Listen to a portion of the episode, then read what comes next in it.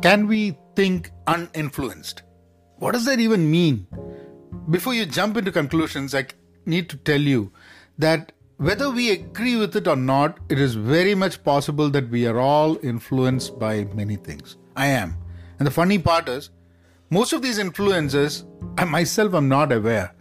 Then the other question should we even think uninfluenced? What benefit does that do?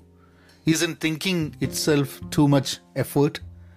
Welcome to Pen Positive Outclass. This is Vinod Narayan. Thanks for tuning in. You're listening to the Journal of an Active Learner. And if you want to be part of an active learning community, head on to penpositive.com. Email me vinod at penpositive.com and follow me on Twitter, Instagram, LinkedIn, and my YouTube channel at penpositive. Yesterday, I was looking at how I consume content and news and information. And over the past two years, one thing that has been taken away from my life, at least personally, is experience. Be it travel, group activities, observing real people. So there is no learning on that front that would initiate a thought process in me.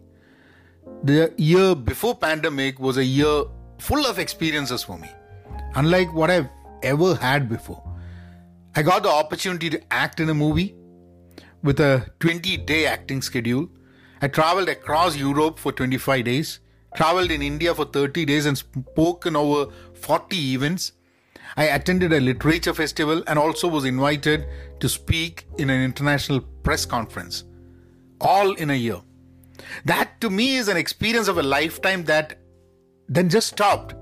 Not just stopped, it also took away many other usual life experiences that we have. The only source was internet, books, TV. During this time, I've been reading about the impact it has on kids and never really thought about what is the impact it has on adults like me. And today, as I look at it, the biggest challenge that I see is thinking. The real issue is not thinking uninfluenced. The issue is thinking only with the influence of other people's experience. This is, in a way, very tragic because it makes one incomplete, and the steps to completing it that's missing.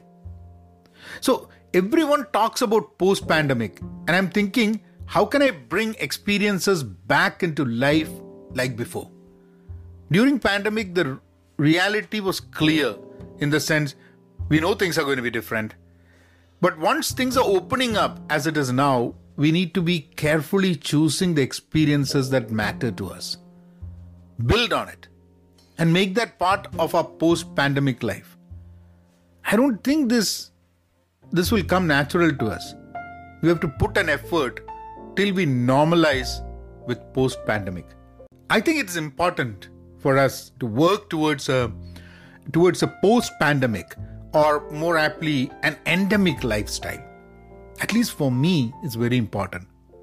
Because 2019, 2020, 2021, so much happened, so much things changed. There was a there was a hype in 2019, then followed by a total dip. And then 2021 was kind of surviving and getting through. Now, I don't know 2022. I'm currently going through withdrawals of a lifestyle change maybe and and there i think i think uh, it's very important experiences thinking thought process that are initiated through our personal experiences rather than reading listening watching to other people's experiences and one one main idea of doing this journal is also try to explore within myself what should be the way I approach the world when things open up. You guys take care, be content, be pen positive, stay safe, and please, please, please be kind. Thank you.